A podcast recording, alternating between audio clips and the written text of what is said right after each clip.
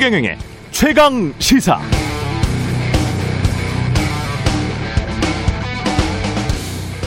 (200년쯤) 전 미국에서는 자산을 가진 백인만 투표권이 있었습니다.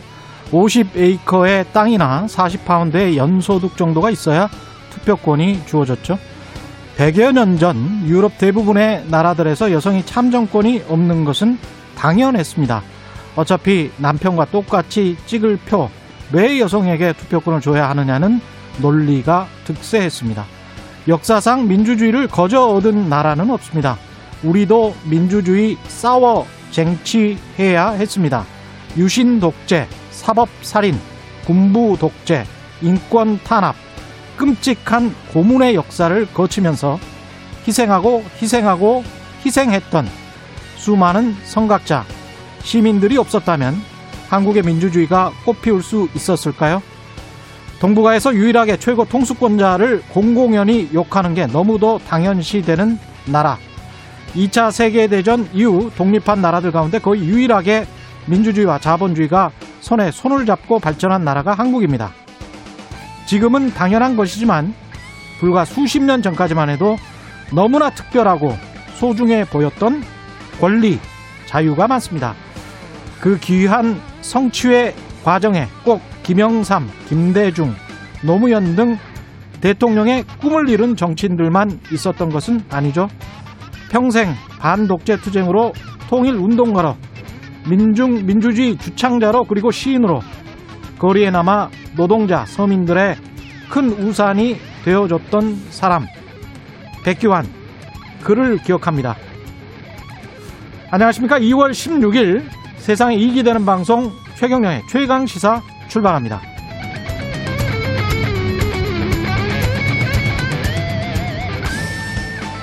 네, 최경령의 최강 시사 유튜브에서 검색하시면 실시간 방송 보실 수 있습니다. 짧은 문자 50원, 긴 문자 100원이 드는 샵 9730 무료 콩 어플에 의견 보내주시기 바랍니다. 문자 참여하신 분들 중에서 추첨해서 모바일 커피 쿠폰 보내드리겠습니다. 오늘 1부에서는 국민의힘 이태규 의원과 함께 안철수 금태섭 후보의 TV 토론 합의 과정과 야권 단일화에 대한 의견 들어보겠습니다. 2부에서는 더불어민주당 홍익표 정책위원장과 함께하는 여의도 정책맨 만나봅니다.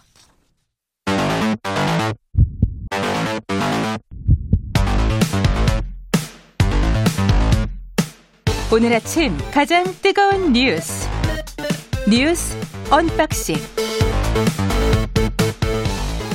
자, 오늘 아침 가장 뜨거운 뉴스 뉴스 unboxing 시작하겠습니다. 민동기 기자, 한겨레 신문 하영 기자 나와 계십니다. 안녕하십니까? 안녕하십니까? 안녕하세요. 예. 백신 이야기부터 해야 되겠죠. 아스트라제네카 백신 이게 65세 이상은 일단 접종을 보류하겠다 이런 정부 발표가 있었습니다. 예. 네, 아스트라제네카 백신은 일단 전 연령대에서 안전성 측면에서는 문제가 없다는 게 확인이 됐다는 게 이제 정부의 판단인데요. 예. 다만 만 65세 이상 고령층을 대상으로 한 임상 정보가 충분히 확보되지 않았다. 그래서 예방 효과를 아직 입증하기 어렵다 이렇게 판단을 한 것 같습니다. 예. 때문에 해외 접종 사례라든가 임상 시험 정보 등을 토대로 효과를 확인한 후에 접종 여부를 판단하겠다. 이제 이렇게 결정을 했는데요. 일단 그 만 65세 이상 연령대에 대한 예방 효과를 확실히 짚고 가야 백신 불신이라는 더 큰 걸림돌을 마주할 수 있, 음, 이걸 해소할 수 있다. 음. 이제 이렇게 판단을 하는 것으로 보입니다. 신중하게 가는 건 일단 좋은 거 아닙니까? 예, 신중하게 예. 가는 일단 뭐 그 옳다고 봐야겠고요. 예. 아까 말씀하셨던 것처럼 어, 국민적 공감대가 있어야 백신, 백신 접종이 원활하게 이루어지거든요. 그렇게 네. 해야 또 집단 면역까지 원래 계획대로 추진이 되고요. 네. 그런 점에서는 좀 긍정적으로 보는 측면도 있을 것 같습니다. 그렇지만 정부가 원래 계획한 대로 그 어떤 스케줄대로 인구의 몇만 명을 마치겠다 뭐 이런 거는 상당히 좀 지연될 가능성도 있겠습니다. 이렇게 그러니까 되면 1분기 접종 네. 계획에 만 65세 이상 고령층이 포함이 됐었는데 이게, 음. 이게 연기가 된 거잖아요. 네. 그래서 만 65세 이상 고령층 한 37만 명 정도가 음. 2분기로 넘어가게 됐습니다. 네. 그러니까 이제 2분기 접종 대상자가 그만큼 늘어났다는 그런 얘기인데 음. 전체적인 접종 일정 자체가 약간 지연이 됐을 뿐만 아니라 2분기 이후에 접종 체계에 좀 과부하가 걸리지 않겠느냐라는 우려도 나오고 있는데요. 어찌됐든 원래 정부의 계획은 올해 11월까지 집단 면역을 형성한다. 이게 정부의 계획이었는데 예. 약간의 좀 차질이 불가피하지 않나 이렇게 좀 전망이 되고 있습니다. 어떻게 보세요? 어, 관건은 일단 예. 아, 까 말씀하셨던 부분에도 나왔는데 음. 자료를 확보하는 것이 관건이거든요. 예. 그러니까 지금 현재 그 영국에서 실제 고령층의 접종 데이터가 나오고 있고 미국에서도 지금 현재 진행 중입니다. 그 추가 임상 시험 실험 결과가 나와야 하는데요. 음. 이게 지금 3월 말에 확보가 되느냐도 관건이거든요. 그렇죠. 예, 이 아스트라제네카의 백신과 관련돼서 이 자료가 확보가 되면 음. 어 그나마 이제 어 추진이 가능하다. 어, 정상적인 어, 어, 순서, 그러니까 그 속도를 따라잡을 수 있다라고 이야기도 나오고 있고요. 다만 이제 어제 이런 이야기도 했습니다. 어, 정은경 질병관리청장 같은 경우에는요, 현재 노바백, 노바백스 백신 2천만 명분 백신 추가 계획, 그러니까 추가 도입 계약이 지금 진행되고 있기 때문에 음. 어, 아스트라제네카는 일단은 조금 그 차질이 생겼을지는 모르겠지만 충분히 11월까지는 가능하지 않을까라고 지금 음. 전망은 하고 있습니다. 근데 이거는 꼭 알았으면 좋을 것 같아요. 외신도 지금 계속 지적을 하고 있는데 미국 같은 경우도 5,200만 명 정도 지금 접종을 했거든요. 네. 근데 CDC에서 나온 이야기들을 보면 올 연말까지 마스크를 쓰는 것은 어쩔 수 없다. 음. 이런 발언들이 나오고 있어요. 네. 그렇기 때문에 우리가 11월까지 집단 면역을 설사 형성한다고 하더라도 그냥 마음 편하게 올 연말까지는 어쩔 수 없이 마스크를 쓰는 세상이다라고 체념하고 사는 게 훨씬 더 제가 보기에는 속 편할 것 같아요. 전 내년까지 예. 생각하고 있습니다. 이게 상황 자체가 예. 그렇게 녹록한 것 같지는 않습니다. 그렇죠. 예, 변이 바이러스에 대한 문제도 있고 아직 이 바이러스를 우리가 완벽하게 잘 알고 있는 것 같지는 않고요. 네. 과학적으로도 그렇습니다. 그러니까 아까 말씀하셨던 네. 것처럼 CDC 말씀도 하셨는데요. 네. 각 나라별로 이 접종에 대한 판단도 조금 다릅니다. 예를 그렇죠. 들면 예. 독일, 프랑스, 벨기에 같은 경우에는 고령층 접종을 제한하고 있고요. 음. 영국, 멕시코 같은 경우에는 또 맞추고 있고요. 그거는 또 그 WHO는 각, 또 괜찮다고 했죠. 예, 예, 예. 그러니까 각 나라의 상황마다 조금 차이는 또 있는 것 같습니다. 왜냐하면 예. 또그 확진자가 급증하는 경우에는 또 급하니까 백신을 음. 좀 급하게 맞추는 측면도 있고요. 예. 이다영, 이재영 이 두 선수 국가대표 자격이 박탈됐습니다. 뭐 거의 모든 걸 뺏겼다 이런 보도도 나오고 있던데. 네. 예. 일단 대한배구협회 쪽에서는 사안의 심각성을 고려해서 학 학교 폭력 가해자는 이 도쿄 올림픽을 포함한 향후 모든 국제 대회 국가대표 선수 선발에서 무기한 제외하겠다라는 방침을 밝혔고요. 그리고 향후 국가대표 지도자 그리고 선수 선발 때에도 학교 폭력 여부 등 페어플레이 정신을 준수했는지를 검증하겠다 이런 입장을 내놓았습니다. 예. 이 이다영, 이재영 쌍둥이 자매가 여자 배구 그 도쿄올림픽 본선 진출하는데 굉장히 큰 역할을 했거든요. 그럼에도 불구하고 어, 좀 이렇게 좀 강력한 조처를 내린 것은 좀 대표팀 성적에도 영향이 있긴 하겠습니다만 이번 사안이 그만큼 심각한 사안이다 이렇게 판단을 하고 있는 것 같습니다. 음. 어, 일단 저는 이 말씀 좀 드리고 싶어요. 예. 이 학교 폭력의 경우에는 이, 이재영, 이다영 선수만의 잘못인가? 구조적인 문제가 있지 있죠. 않은가. 그렇죠. 그러니까 이 두 선수에게만 씌우는 것이 과연 온당한 것인가라는 생각이 듭니다. 그러니까 학교 체육, 특히 엘리트 체육 같은 경우에는 음. 경쟁 위주거든요. 예. 잘하는 선수 위주로 가는 거고요. 예. 이런 어떤 근본적인 걸 좀 더 들여다 봐야 하는 거 아닌가. 왜냐하면 이게 지금 10년, 20년 된 문제가 아니기 때문에 좀 더 좀 더 근본적으로 좀 들여다 봐야겠다는 생각 좀. 지금 현장에서 또 벌어지고 있을지도 몰라요. 네. 이재영, 이다영 이 두 선수는 뭐 7년 전, 10년 전 행위로 이렇게 지금 추궁을 받는 건데 책임을 네. 묻게 되는 건데 지금 현장에서 똑같은 일이 벌어지지만 말을 못 하고 있을 경우도 있겠죠. 구조적인 예. 문제라는데 100번 동의하는 게요. 음. 이게 문재인 대통령이 2019년 1월에 음. 그 여자 쇼트트랙 심석희 선수 성폭행 피해 사실이 이제 공개됐을 당시에 수석 보좌관 회의에서 음. 이거 철저히 조사하고 엄중한 처벌이 이루어져야 한다 이렇게 얘기를 한 적이 있습니다. 예. 대통령이 직접 나서서 얘기를 했고요. 음. 그리고 지난해 그 최숙현 트라이애슬론 선수가 가혹행위에 시달리다가 극단적인 선택을 하지 않았습니까? 예. 이때도 그 당시 그 최윤희 문체부 2차관에게 스포츠 인권 강화라 이렇게 지시를 했거든요. 음. 근데 이렇게 계속 발생을 하잖아요. 예. 이건 구조적인 문제가 있다는 거죠. 이게 구조적인 문제고 역사적인 문제고 결국은 그 윗세대에서 그렇게 얼차려를 받았던 세대들이 있잖아요. 네. 그게 당연하다라고 생각하는 세대들이 아직도 체육계 잔존에 있고 아마 여전히 줄을 겁니다. 그 사람들이. 그러니까 최석현 예. 선수 취재 같은 경우에 아주 저도 절실히 느꼈는데 음. 당시 체육회 분위기나 그러니까 특히 시나 아니면은 이 대한 체육회 분위기를 보면 초기에는 초기에는 이것을 크게 심각하게 그렇죠. 받아들이지 않았거든요. 음. 그만큼 말씀대로 좀 만연해 있다 이렇게 봐도 되지 않을까 싶습니다. 근데 그 사람들의 의식을 바꿔야 되는데 그 사람들이 다 협회장이고 그럴 거 아니에요. 그렇죠. 그렇습니다. 예. 세월호 구조 구조 실패 해양 전 해양 해경 청장이죠. 이게 무죄 나왔네요. 그 2014년도니까요. 예. 벌써 이제 7년, 이제 6년 돼 가는데요. 그 서울중앙지법 형사합의 22부입니다. 음. 그 어제 업무상 과실치사상의 혐의로 기소된 김석균 전 해양경찰청장과 김수현 전 서해 해경청장 그리고 예. 김문홍 전 목포 해경소장 등 지부 10명의 모두 무죄를 선고했습니다. 어, 다만요, 그 참사 당일 조치사항이 담긴 공문서에 퇴선 명령을 포함시킨 혐의, 그러니까 이게 그 직권남용 권리행사 방해죄인데요. 그 재판에 넘겨진 김문홍 전 사장과 이재두 전 목포해경 3009 함장에 대해서는 그 징역 1년 6월에 집행유예 3년, 징역 6월에 집행유예 2년 선고했습니다. 음. 이거 유가족들이 반발할 수밖에 없겠습니다. 그러니까 반발을 하는데요. 예. 재판부 판단이 이렇더라고요. 음. 그러니까 세월호 구조 업무 현장의 역량 부족은 조직 전체의 문제다. 조직 전체 문제다. 네. 그러니까 조직의 상급자로서 예. 피고인들의 관리 책임을 질책할 수는 있겠지만 음. 구체적인 구조 업무와 관련해 형사처벌하는 업무상 과실의 근거로 보기는 부족하다는 게 재판부의 판단이거든요. 음. 양철한 부장판사인데 예. 어제 선고를 마친 뒤에 어, 세월호 참사는 생명을 잃은 피해자와 그 가족들 많은 국민들에게 상처를 준 사건이다. 재판부 판단에 여러 가지 평가가 내려질 것은 당연하고 이걸 감수하겠다라는 입장을 밝혔습니다. 어, 즉 재판부가 이렇게 판단한 거는 조금 제가 봤을 때 음. 제가 뭐 법적인 어떤 전문 지식이 있는 건 아니지만 상식적으로 예. 좀 이해가 안 가는 측면이 있고요. 유경근 4.16 세월호 참사가족 협의회 집행위원장이 어제 기자회견을 열었는데 2014년 이전으로 우리 사회를 회귀시키는 판결이다.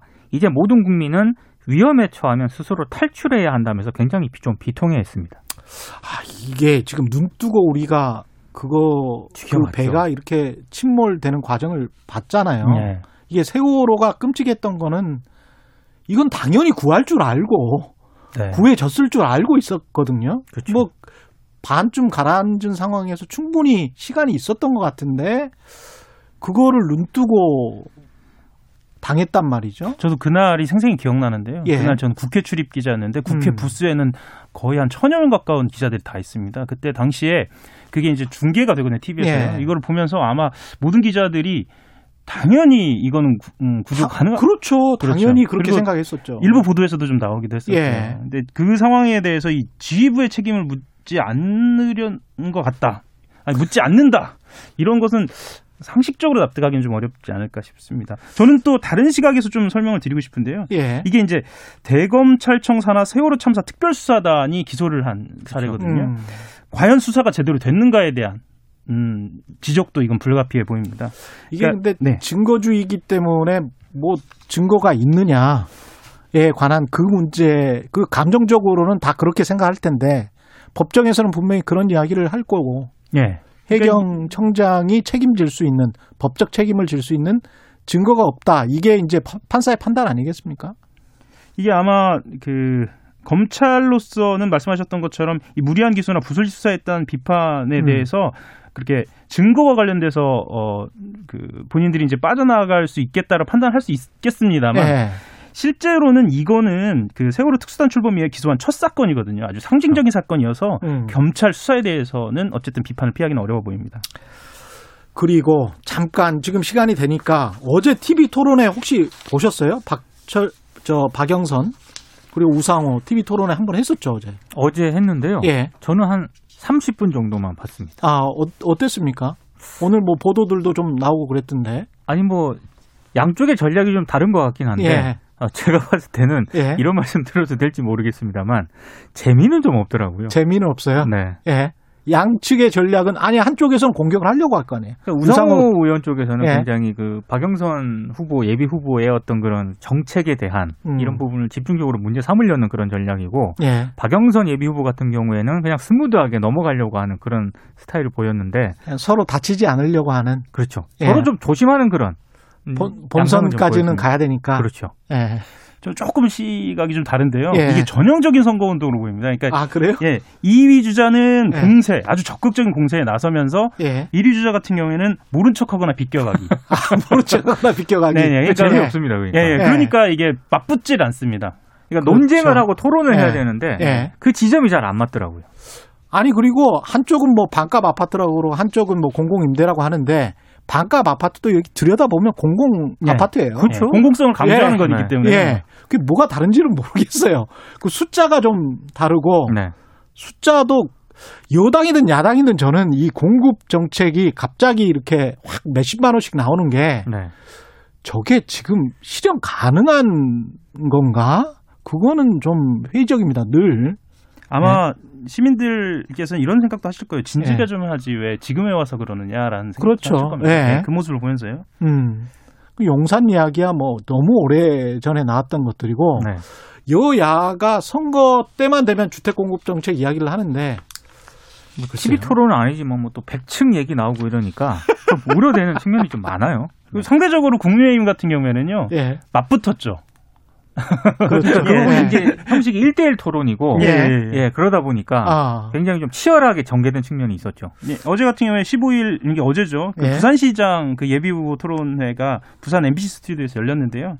여기 같은 경우에는 그 이현주 전 의원하고 음. 박형준 전 수석이 맞붙었는데요. 음. 이현주 전 의원 같은 경우에는 박형준 전 수석한테 MB 정부의 실세다. 라고 아. 공격, 하면서 예. 어, 책임이 있다라고 음. 공격을 했고요. 그 어, 박경준 전 수석 같은 경우에는 박근혜 전 대통령 탄핵에 앞서 앞장서지 않았느냐라고 아. 공격을 하면서 예. 서로 간의 어떤 일종의 어, 과거 전력에 대한 공방이 이루어졌습니다. 여기에서는 뭐 서로 간에 좀 뭐랄까 토론이 벌어졌달까요? 예 그렇게 보여지기도 했습니다. 과거 얘기를 가지고 토론이 벌어져가지고 과거 얘기는 박근혜 전 대통령 탄핵에 앞장섰으면 그 부산 유권자들한테는 나쁜 건가요? 그게? 박형준 전 수석이 표를 어디서 얻기 위한 전략인지가 극명하게 보여지죠. 그렇죠. 네. 네. 네. 그렇게 되는 거네요. 네. 예. 뉴스 unboxing 민동기 한겨레 에, 민동기 기자 한겨레 허영 기자였습니다. 고맙습니다. 감사합니다. 예, KBS 1라디오 최경영의 최강 시사 듣고 계신 지금 시각 7시 37분입니다. 오늘 하루 이슈의 중심. 당신의 아침을 책임지는 직격 인터뷰. 여러분은 지금 KBS 일라디오 최경영의 최강 시사와 함께하고 계십니다. 네, 서울 부산시장 보궐선거 최종 후보를 가리기 위한 TV 토론이 어제부터 시작됐는데요. 국민의당 안철수 후보와 무소속 금태섭 후보 시작부터 약간 삐걱거렸는데 오는 목요일에 TV 토론은 열기로 합의를 했습니다. 중독층 중심의 삼지대 후보 이렇게 어떻게 화학적으로 결합할 수 있을지 국민의당 이태규 의원과 자세한 이야기 나눠보겠습니다. 의원님 안녕하십니까? 네네 안녕하십니까? 예. 그 TV 토론 일단 열기로 합의가 됐죠? 네, 어저께 오후에 예, 만나서 합의를 했습니다. 네. 그동안에 뭐 때문에 이렇게 약간 삐걱거렸던 거죠? 저희가 원래는 이제 TV 토론을 방 TV 방송 토론을 이제 저희가 하기로 했지 않습니까? 네. 근데 이제 연휴 전날 이제 선관위에서 연락이 온 거예요. 아. 그 방송사 주간 토론은 한 번밖에 할 수가 없다. 아. 야, 이런 사실을 알려와서 그러면 이제 방송 토론을 한 번밖에 안 한다면은 저희가 군태에서 후보하고 예선을 치르고 이제 국민의 힘 후보하고 이제 결선을 치러야 되잖아요. 그렇죠. 예, 그러면 우리가 이제 이거 한 번을 어떻게 쓸 것인가에 대해서 이제 국민의힘의 의견을 좀 들어보자. 예. 네, 그리고 지금 결정을 하자 이렇게 이제 금태섭 후보 쪽에 이야기를 했는데 음. 어, 금태섭 후보 쪽에서는 국민의힘 의견은 받아볼 필요가 없다. 네, 음. 네, 그리고 무조건 방송 토론을 해야 된다. 예. 뭐 이런 입장을 계속 견지해서 결국은 저희가 안철수 대표께서 최대한 양보하고 좀 포용해서 가자. 어. 뭐 이래서 우리가 이제 국민의 금태섭 후보 쪽의 주장을 수용을 했습니다. 아 그렇군요. 그리고 그, 예, 그리고 예. 그 전에 이제 아, 방송 토론은 합의를 봤는데 이제 방송사 선정에 대해서 이제 이견이 좀 있었어요. 예. 네, 그래서 저희가 이제 그럼 방송사도 금태수 후보 쪽에서 주장한다면 그것도 수용할 의사가 있는데 예. 그렇다면 이제 방송 토론도 이제 형식이 다양하게 있지 않겠습니까? 예. 그 토론 형식은 우리 입장을 좀 존중해 달라. 예. 뭐 이런데 이제 금태수 후보 쪽에서 그것도 안 된다. 뭐 음. 이제 이런 차에 모 방송사에서 갑자기 저희한테 연락이 온 거예요. 방송사 편성이 됐으니까 의견을 달라고. 예. 그러면 이거는 이제 금태섭 후보 쪽에서 우리한테 일체 상의도 안 하고 일방적으로 자기들 방송사를 접촉을 해가지고 결정을 보고 그 방송사가 우리한테 이제 연락을 준 거예요. 아, 금태섭 후보 쪽은 이미 합의를 해버리고? 그렇습니다. 그러면 이거는 저는 이제 협상에서 완전히 기본과 원칙이 완전히 무너지 있을 수 없는 일이라고 보기 때문에 예. 저희가 이제 금태섭 후보 쪽에 어, 우리가 이제 해당 방송사에 우리는 방송사를 정한 적도 합의한 적도 없다는 입장을 그쪽에서 전해주고 예. 금태섭 후보 쪽에는 왜 일방적인 이런 행동을 하느냐 여기에 대해서 좀 경위 설명을 하, 해달라 이렇게 요구하던 차에 해당 방송사에서 저희가 연휴 일정상 결정이 늦어지면 방송을 못하겠다. 음. 이렇게 돼서 이제 무산이 된 거예요. 그렇군요. 그리고 이제 그, 그 이후에도 이제 저희가 실무 논의 재개를 이제 어쨌든 방송 토론을 해야 되니까 예. 실무 논의 재개를 수차례 요청을 했지만 금태섭 후보 쪽은 자신들의 입장을 수용하기 전에는 실무 논의에 응할 수 없다. 음. 이렇게 해서 계속 이제 약속 장소에 안 나온 거죠. 예. 그리고 이제 한편으로는 또 갑자기 조속한 토론을 희망한다. 이런 또 공개 입장을 발표했단 말이죠. 예. 뭐 이런 쪽에서 이제 혼선이 있었고 뭔가 어, 문제가 있다 이런 거를 이제 국민들에게 예, 노출을 시켰는데 뭐 그 부분에 대해서는 저희가 원만하게 일을 못 풀어가던 부분은 이제 국민들께 송구스럽다고 생각을 하지만 제가 볼 때는 금태섭 후보 쪽에서는 우리 쪽의 입장을 너무 생각하지 않는 일방적인 행동을 좀 보여왔다. 이건 저희가 어, 오늘도 제가 이 자리에서 좀 유감스럽다. 이런 말씀을 좀 드리고 싶은 거예요. 지금 그래서 최종적으로 선정된 방송사는 금태섭 후보와 먼저 합의됐던 그 방송사입니까? 아니요, 그 방송사가 아니고 예. 원래 처음에 저희가 이제 방송사를 이렇게 각각 이 방송은 어떻게 했냐, 이 방송 은 어떻게 이게 이야기를 했을 적에 최초로 금태섭 후보 쪽에서 제시한 방송사를 했습니다. 형식은 어떤가요? 형식은 아마 조금 오늘 오후 2시에 이제 방송사하고 양측 실무진들이 모여서 이제 구체적인 걸 좀 해야 되겠지만 예. 저희가 이제 주도권 토론하고 이를 보충하는 자유 토론을 이제 절충했다고 제가 어저께 그렇게 협상팀으로서 얘기를 들었습니다. 예. 네, 그래서 이제 사회자 질문도 좀 있고요. 예. 각각의 후보가 주도권을 가지고 하는 토론도 있고, 예. 네, 그리고 이제 자유 토론도 있고 이 세 가지 섹션으로 음. 어, 1시간 20분 정도 하는 걸로 일단 일차 합의를 봤는데 일반적인 형식이군요. 예. 예, 그렇습니다. 이걸 이제 좀 더 구체적으로 어떻게 할지는 오늘 2시에 만나서 아마 결정할 것 같습니다. 근데 의원님 말씀하시는 거 들어보니까 이번에 그러면 TV 토론을 이번에 일, 일종의 이제 중결승 같은 거잖아요. 네, 네. 예, 중결승에 TV 토론을 하고 나면 국민의힘에서 뽑힌 후보와는 TV 토론을 못 하게 되는 겁니까? 그러니까 선관위가 저희한테 알려준 내용대로 하면 못 하는 겁니다. 아, 그래서 그래요? 예, 이런 전후 사정을 저희가 저기 국민의힘 쪽에는 전달을 해놨고요. 음. 그리고 어저께 저희가 그 선관위에다 공식적으로 유권 해석을 의뢰했습니다. 예. 그 2002년도에 했던 선관위 지침이 지금도 유효한 거냐? 예. 야, 이거를 변경할 수 있는 거냐? 이런 부분에서 빨리 선관위 입장을 좀 달라고 저희가 공식적으로 요청을 했습니다. 금태섭 후보 측은 선관위가 20년 전에 유권 해석을 내린 적이 있다고 알려온 것 이렇게 말하면서 꼭 한 번만 해야 한다고 이야기한 게 아니다 이렇게 지금 주장을 하고 있는데요. 그거는 다른 거죠. 이게 공식 정부 저 국가기관이 예. 후보들한테 과거의 사례를 줬을 적에는 이렇게 했으니까 이것밖에 못한다는 것을 전제로 주는 거란 말이죠. 그거는. 예. 그럼 우리는 거기에 그 선관위 유권 해석 내용을 보고 아 이거 한 번밖에 못한다고 저희가 해석을 하고 거기에 맞춰서 하는 것이 당연하다고 생각이 들고요. 음. 그렇기 때문에 저희가 금태섭 후보 쪽에는 처음에는 그러면 첫 번째 토론은 방송 토론이나 이런 거는 조금 나중에 결정, 두 번째 결정해도 되니까 두 번째 해도 되니까 예. 첫 번째는 그 지금 이제 유튜브 채널이나 뭐 여러 가지 다양한 미디어 환경들이 있지 않습니까? 예, 그렇죠. 예, 예 그거를 먼저 하고 나머지는 선관위 의견이나 국민의힘 의견을 좀 들어서 두 번째 방송사 주관 토론하면 어떻겠느냐. 음. 뭐 이렇게 또 저희가 사실 절충안을 먼저 좀 냈었어요. 아 먼저 내셨다. 예, 그런데 또 예. 그건 또 안 된다는 거예요, 무조건. 무조건 하여간 첫 번째 토론은 방송 토론을 해야 된다. 이 부분을 또 계속 고집을 하기 때문에 결국은 그럼 그것도 우리가 수용을 하겠다 이렇게 된 거죠. 국민의힘 그 자체 토론에는 유튜브 토론도 좀 포함이 돼 있는 걸로 제가 알고 있는데 만약에 선관위에서 토론이 더 가능하다고 하면 TV 토론을 계속 더 진행할 계획이십니까? 아 그렇습니다. 그거는. 아 그렇 그렇군요. 네네. 알겠습니다. 이렇게 해서 쭉 그 후보가 되신다고 하면 근데 이제 일각에서는 만약에 이게 헛바퀴만 돌다가 단일화가 무산이 되면 3자 대결 되는 거 아니냐 이런 이야기도 여전히 나오고 있습니다. 어떻게 보십니까? 저는 이미 국민들께 야권 단일화는 각각 뭐 저희 편을 하면 이제 A조, B조로 해서 예. 이미 예선을 치르고 결선을 하기로 국민께 약속이 되어 있다고 생각을 합니다. 예. 그래서 그런 3자 대결은 좀 있을 수 없고요. 또 이것이 최종적으로 야권 단일화 불판 결선이라면 결선에 걸맞는 자격을 갖춘 후보들이 붙어야 저는 국민적인 관심과 흥행도 제고할 수 있다고 보, 어, 여지거든요 예. 예. 그래서 이 부분은 저는 예선은 반드시 성공적으로 각각 국민의힘은 국민의힘대로 그리고 저희들은 저희들대로 성공적으로 이루어내야 된다 이렇게 생각하고 있습니다. 그 어제 김종인 위원장 국민의힘 위원장이 나 혼자 살겠다고 고집하면 모두 죽는다. 이게 그 안 후보 를 겨냥한 말 같다라는 그런 보도들이 나오고 있는데요. 어떻게 보시나요?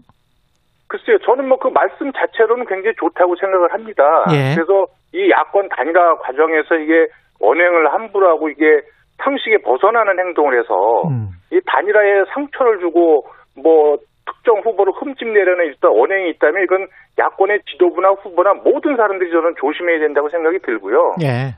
만약에 지금 뭐 사회자께서 말씀하신 대로 김종인 위원장이 어떻게 그런 발언이 음. 어, 안철수 대표님을 향한 것이라고 저는 생각하지 않, 않지만 예. 그렇다면 그건 김 위원장이 최소한의 사실관계도 제대로 알지 못하고 한 불공정하고 경솔한 발언이다 이렇게 생각합니다. 예, 그 국민의힘과 국민의당 서울시 연립정부 구상이 갑자기 또 나왔습니다. 한 이틀 전부터 이거는 네네. 좀 어느 정도 공감대가 있었던 이야기인가요? 아니요, 그냥 뭐 후보 간의 공감은 없었는데 이것을 이제 어, 지난해에 안철수 대표께서 서울시장 출마 선언을 하면서 이제 그 이후에 연립정부 서울시 연립시정 구상을 이제 발표를 했는데 네. 지금 이제 국민의힘의 유력 후보들이 여기에 이제 동의해 주신 거 아니겠습니까? 예. 예, 그래서 저는 이것은 이제 이 연립 시정이라는 부분은 이제 야권 전체 어떤 공감대를 갖고 있다고 보기 때문에 그리고 안철수 대표는 여기 이, 이 부분에 대해서 국민들께 이미 약속을 했기 때문에 음. 안철수 대표가 서울시장에 당선이 된다면 아마 그 범야권에서 아, 역량 있는 인재를 널리 찾아서 고루 등용할 생각을 갖고 있다. 그리고 이거는 안 대표가 당선되면 실현될 거다. 이렇게 보시면 될 거라고 봅니다. 근데 시정을 연립해서 했던 적이 한 번도 없어서 어떻게 구체적으로 이걸 구상하고 계시는지도 좀 궁금하긴 합니다. 이게 과거에도 저기 그 경기도에서도요. 예. 경기도에서도 이제 그 정무부지사나 뭐 이런 어떤 부지사를 다른 당에 계신 분들 이렇게 모셔온 사례들이 있거든요. 아, 그러네요. 예. 예, 예. 그래서 이거를 이제 안 대표가 이런 연립시정 구상을 한 거는 이제 야권의 지지층들을 하나로 결집시켜야 되겠다는 이제 그런 부분이 하나가 있고요. 예. 두 번째는 이제 인사를 하는 데 있어서 너무 이것이 이제 끼리끼리 해먹고 음. 이것이 정파와 진영 뭐 이런 기준에 의해서 사람들을 찾아내고 이렇게 해가지고는 열린 시정이 될 수가 없다. 에, 이런 어떤 그 고민 속에서 나온 이야기거든요, 이것이. 그 단일화 과정에서 한 가지만 더 여쭤보면 이제 국민의힘 쪽에서는 100% 여론조사를 하기로 했단 말이죠. 네네. 근데 그 질문을 어떻게 할 것인지, 그 다음에 질문지 내에 국민의힘 땡땡땡 후보, 국민의당 뭐 안철수 후보 뭐 이렇게 가는 건지 아니면 안철수 땡땡땡 후보 뭐 이렇게 가는 건지 뭐 이거 이런 질문지의 내용이랄지 뭐 미세적인 것 때문에 여론의 결과가 바뀔 수도 있어서 그것을 좀 조율하는 것들도 지금부터 진행되고 있지 않을까 그런 생각도 들고요. 지금은 전혀 그것이 진행이 안 되고 있어서 지금 이제 예. 사회대표가 말씀하신 대로 이런 여론조사 방법이나 어, 질문 설계를 어떻게 할 것인지 그것도 굉장히 중요하잖아요. 어떻게 예. 굉장히 이제 그 구체적으로 따져볼 부분이 굉장히 많이 있기 때문에 예. 저희들이 그래서 저기 실무놀이는 경선과 별개로 실무놀이를 하자고 저희가 말씀을 드리고 있는 거잖아요. 예. 국민의힘이 거기에 응하지 않고 있지만 음. 그 이것이 시간이 상당히 소요될 수도 있습니다. 그렇죠. 거기에서 또 불협합이 나올 수도 있잖아요. 예. 그렇습니다. 생각이 다르면은 절충하는 시간이 필요하지 않겠습니까? 음. 그래서 저희들은 지금도 경선은 경선대로 하고 실무 논의는 진행해야 된다 이런 입장은 변함이 없습니다. 연정 구상을 두고 여권에서는 나눠먹기다 이런 비판을 하고 있는데 이것은 어떻게 보십니까? 이런 비판에 대해서는? 인사에 대해서는 저는 여권은 어떤 말도 할 자격이 없다 저는 이렇게 생각을 합니다. 기본적으로. 예. 예. 아니 뭐 이 정권이 인사를 어떻게 하는지 국민들께서 너무 잘 알고 계신다고 보는데 예. 저는 이제 1차적으로는 이제 야권 연대의 현실화대한 현실화 가능성이 음. 예, 점점 이제 구체화되니까 여기는 저는 이제 불안감의 표출이다 이렇게 생각을 좀 하고요. 불안감의 표출이다. 예, 예, 저는 그렇게 보고 그다음에 이제 과거에 또 현재 지금 현 정권이 이 진영 논리나 이제 끼리끼리 해먹는 이런 인사들 뭐 이런 게 하다 보니까 협치와 연립 시정에 대한 기본 인식을 잘 못하고 있는 것이 아닌가 음. 이런 생각을 합니다 저는. 우상호 후보는 안철수 대표를 철새 라고 표현하면서 이제 퇴출해야 된다 이런 주장을 하고 있는데 어떻게 생각하시는지요? 이런 발언들에 대해서는?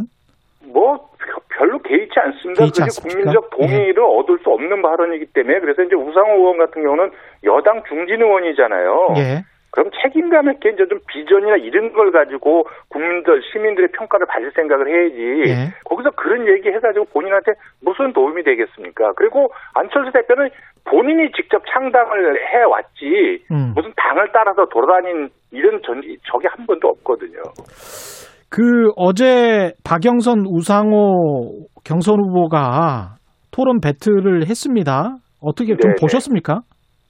아니 저는 못 봤는데요. 예. 근데 이제 지금 나중에 이제 뭐 민주당 내부 속사정이나 그 민주당 당원들이 어떤 생각을 갖고 계신지 잘 모르겠습니다. 그런데 이제 지금 여권 쪽에 이제 드러난 여론조사를 보면 우열이 너무 뚜렷하거든요. 예. 예, 그래서 경선 흥행 요소가 전혀 없다. 음. 이렇게 보고요. 그렇지만 어쨌든 여당의 이제 단일 후보가 정해지는 과정이 좀 더 구체화될수록 저는 이제 여권 지지층이 결집해서 누가 단일 후보가 되든지 지금보다는 지지율이 더 올라갈 개연성이 크다. 음. 이렇게는 보고 있습니다. 만약에 안철수 후보가 국민의힘 음, 후보까지 경선에서 이기고 단일 후보가 된다면 그래서 서울시장이 된다면 야권 재편 가능성 그 다음에 안철수 후보가 서울시장이 된 다음에 혹시 당선이 된다면 대통령 선거로 바로 가는 거 아닌가 그런 관측도 있습니다. 이미 서울시장 보선 출마 선언을 할 적에 대통령 선거 출마는 접었다고 국민들께 분명히 말씀을 드렸고요. 예. 예. 또 이번에 이제 야권 단일을 제안하신 부분도 야권의 승리뿐만이 아니라 이거를 토대로 정권 교체의 교도부를 놓겠다 이제 이런 약속도 말씀을 드렸기 때문에 예. 안철수 대표가 서울시장에 당선이 된다면 그 정권 교체를 위한 야권의 어떤 어, 혁신적인 재편 논의 이런 부분들이 굉장히 활발하게 이루어질 거다 이렇게 예상을 하고 있습니다. 네, 오늘 말씀 감사합니다. 고맙습니다. 네, 네, 고맙습니다. 예, 국민의당 이태규 의원과 이야기 나눠봤습니다. 잠시 후 2부에서는 여의도 정책맨 더불어민주당 홍익표 정책위원장과 만나봅니다.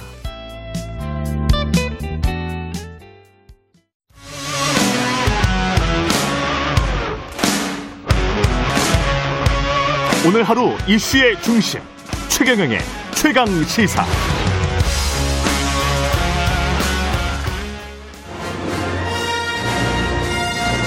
정책 브레인이 최강 시사에 떴다. 여의도 정책맨. 네, 매주 화요일 여당 최고의 정책 브레인 더불어민주당 홍익표 정책위 의장 모시고 전국의 뜨거운 현안, 현안과 맞물려 있는 정책의 큰 그림 방향 들어보는 시간입니다. 여의도 정책맨 오늘도 더불어민주당 홍익표 정책위 의장 나오셨습니다. 안녕하십니까? 네, 안녕하세요. 반갑습니다. 예, 반갑습니다. 최경련의 최강시사 유튜브에서 검색하시면 실시간 방송 보실 수 있고요. 스마트폰 콩으로 보내시면 무료입니다. 문자 참여. 짧은 문자 50원, 긴 문자 100원이 드는 샵 9730 무료인 콩, 콩 어플에 의견 보내주시기 바랍니다. 여당 최고의 정책 브레인이시니까 정책위 의장을 하시는 거겠죠? 아, 너무 과, 찬의 말씀을 오늘 첫 뗐는데. 예. 아니, 이렇게 써져 있어서 저도 예. 여당 최고의 정책 브레인이 너무 과찬 아닌가? 이렇게 예. 지금 보고 있습니다. 예. 예. 정책위는 몇 명이나 있습니까? 의원분들이? 어, 의원분들이 이제 저, 하고 같이 이제 정책위 수석 부의장, 그다음에 예. 선임 부의장, 그다음에 부의장 해 가지고요. 예. 국회의원분들은 한 20, 20여 분 같이 부의장단에 있습니다. 그리고 전문가 집단이 좀 보좌를 하고요. 예, 예. 그 전문위원들이 또 각 상임위별로 그 있습니다. 아, 상임위별 예. 그렇겠습니다. 예. 이 4차 재난지원금 문제는 이게 충분히 이제 논의를 거쳐서 나온 것일 텐데 네. 좀 왔다 갔다 했다가 선 맞춤형 후 전국민 지원 이거는 논의는 해보겠다. 뭐 이런 식으로 지금 저는 이해를 하고 있는데 맞습니까? 어, 아직 그 확실하게 결정은 돼 있는 건 아니고요. 예. 어, 저는 기본적으로 뭐 이것이 그 어떤 뭐 지금 자꾸 이제 그 뭐 전국민 지급, 뭐 선별 보편 뭐 이렇게 자꾸 구분이 되는데 굳이 얘기한다면 성격을 갖고 따진다면 하나는 피 그 코로나로 인해서 피해를 입은 분들에 대한 구제나 어그 지원 차원에서 이런 피해 지원금이 하나 있을 거고 예. 두 번째는 경기 진작 소비 활성화 차원에서 이루어지는 지원금이 있을 거라고 생각을 합니다. 예. 근데 지금 우선은 어그 우리가 소위 얘기하는 피해 대상을 그 그, 그 지원하기 위한 피해 지원금은 이번에 좀 더 두텁하게 지원하는 음. 것에 대해서는 대략의 틀이 합의가 이루어졌고요. 예. 어, 당의 기본적인 입장은 그와 더불어서 언제든지 그 코로나 상황만 좀 진정이 되면 음. 소비 진작 경기 활성화 차원에서의 그저그 그 국민 저이 피해자 그 지원금 그 음. 형태는 어, 반드시 필요하다라는 입장을 갖고 있습니다. 근데 지금까지 논의된 과정을 보면 기획재정부하고 뭔가 조율을 확실히 하고 이야기를 하는 것보다는 기획재정부가 일종의 이제 견제 균형 역할을 하는 것처럼 네. 비춰지기도 하고요. 뭐 그렇습니다. 어, 그 전에도 뭐 여러 차례 얘기를 했었고 음. 했는데 기재 기획재정부는 예산 당국이기 때문에 어, 다소 소극적 입장을 보였습니다. 예. 부정적 입장이나 그건 뭐 예, 이번뿐만 아니라 지난 그 1차 재난지원금 때도 그랬고 2, 3차 때도 항상 어, 지원 대상을 늘리냐 늘릴 것이냐 또그 규모를 늘릴 것이냐에 대해서 당 당의 입장이 조금 더 저, 저, 적극적이라면 음. 아무래도 예산을 담당하는 기획재정부 입장은 그에 대해서 보다 그 조금 더그좀뭐 나쁘게 얘기하면 소극적이고 좋게 음. 얘기하면은 좀 더 어, 세심하게 예. 어, 좀더 주의 깊게 보자 입장이기 때문에 저는 그 자체가 나쁘다고 생각하지는 않습니다. 그래서 지금 계속 논의 중에 있고 음. 어, 다만 어떠한 형태든 간에 이, 그 이번 지원은 좀 더 두텁하게 그리고 대상의 폭을 확대해서 해야 된다는 것은 어, 저희들이 확고하게 그 정도의 의견의 방향은 좀 보고 있습니다. 의견의 방향은 그 정도고 이제 추경은 어차피 편성을 해야 될 거 아니에요? 네, 그렇죠? 그렇습니다 숫자는 구체적으로 나왔습니까? 어느 정도인지? 어, 아직까지는 뭐 합의가 되지는 않고요. 그러니까 음. 숫자라는 걸 예를 들면 뭐 20조를 정해놓고 또는 10조를 정해놓고 거기에 맞춰가는 게 아니라 네. 어, 지원을 해야 될 대상을 그 놓고 음. 어느 정도의 규모의 지원이 어 적절하냐 하면 어 결국은 최종적으로 하, 그 합계가 나오겠죠. 예. 그 합계를 놓고 감당할 수 있는 재정적 수준이냐는 그 다음에 논의가 돼야 될 것 같습니다. 뭐 가령 자영업 중에서 손실 피해가 크신 분들 뭐 300만이다. 그러면 300만 곱하기 뭐 100만 원 해가지고 10조가 나왔다, 20조가 나왔다, 뭐 이런 식으로 계산을 하는 겁니까? 그, 뭐, 예를 들면 이제 그 가장 뭐 손쉬운 걸 하나 예를 들면은. 예. 지난번 3차 재난지원금 때 버팀목 자금이라고 예. 영업 금지, 제한, 그리고 일반 업종에 대해서 각각 이 4억, 매출액 4억 미만, 그 다음에 5인 미만을 대상으로 해서 어, 100만 원, 200만 원, 300만 원을 각각 지급을 했었습니다. 예. 어, 그러면 그것을 그, 저, 올 상향을 해서 어, 뭐 예를 들면 뭐, 뭐 200, 400, 600이다. 예를 들면요. 예. 그, 그렇게 했을 경우에 그러면 각각 그 기준이 있기 때문에 그저 대상 인원 곱하기 하면 얼마의 재정이 나온다. 이런 음. 어, 계산을 하게 되는 거죠. 그렇군요. 그 기준 그 다음에 이제 더불어서 이제 논의가 요새 요즘 되고 있는 것이 재정 건전성이냐 아니면 재정 민주화냐 가지고 네. 이야기를 하고 있는데요. 재정 민주화를 좀 더 가다 보면 이제 또 이게 포퓰리즘 아니냐 이런 또 논의가 될 수 있을 것 같고 그래서 그 균형점을 찾기가 쉽지 않을 것 같은데 어떤 네. 어떤 판단으로 어떤 기준으로 이런 거를 하고 있는지 우선 재정 건전성을 보는 시각이 좀 바뀌어야 됩니다. 예. 아, 이미 경제학자들에서 new normal이라고 하지 않습니까? 예. 과거의 경제학적 개념에서의 재정 건전성하고 지금의 재정 건전성은 상당히 달라졌다 이렇게 봅니다. 예. 그 시기에 예를 들면 지금 현재 new normal이라는 게 저금리, 그다음에 저성장, 어, 그리고 어, 인플레이션이 거의 없는 디플레 상황이 지금 사실상 일반적인 어, 새로운 그 정상적 상태라고 경제학자들이 인정을 하고 있지 않습니까? 예.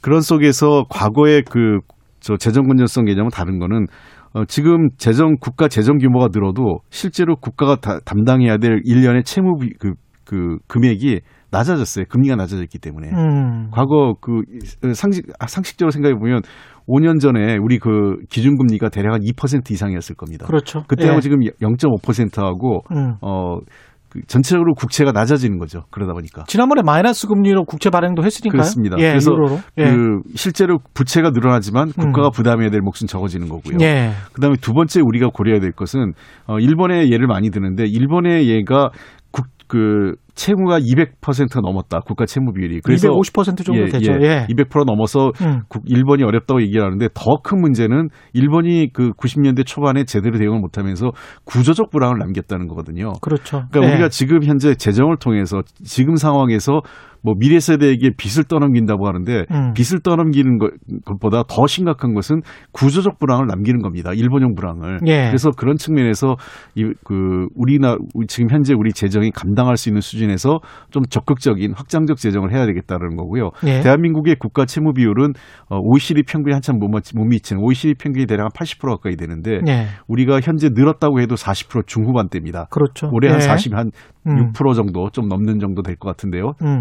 그 정도면은 충분히 감, 당 감당할 수 있는 수준이다 이렇게 저희들은 보고 있습니다. 추경 규모를 뭐 20조, 10조 이야기하는데 그렇게 해도 그걸 포함해도 괜찮다 이런 말씀이시죠? 뭐 만약 포함한다면 예. 그 금년에 또 국가 채무 그, 그 외에도 그 일반 예산에 그 채무비 그 국채가 좀 있기 때문에 음. 어 대략 한 50 한 그 2, 3% 정도까지 늘어날 것을 저희들은 보고 있습니다. 예. 근데 그 국가 채무를 볼 때는 두 가지인데요. 하나는 에, 국가 채무의 절대 규모가 느는 것. 계속 음. 모든 국가의 대부분이 국가 채무의 절대 규모가 늡니다. 예. 그러나 어, 재무 건전성, 그러니까 그이 좋아지느냐 나빠지느냐 재정 건전성의 문제는 결국은 분모 그러니까 경제 성장의 그 전체 GDP. 파이가 예. 어, GDP가 커졌을 경우에는 어그 그 재정 건전성이 양호해지는 경우가 있거든요. 예. 그런 측면에서 구조적 불황을 남겨서 지속적으로 국가가 경제 경제 성장을 못해서 어, 재정 건전성이 악화되는 그 구조적 불황보다는 음. 어, 적극적인 재정을 통해서 경제 성장을 늘릴 수 있다면 어, 상당 부분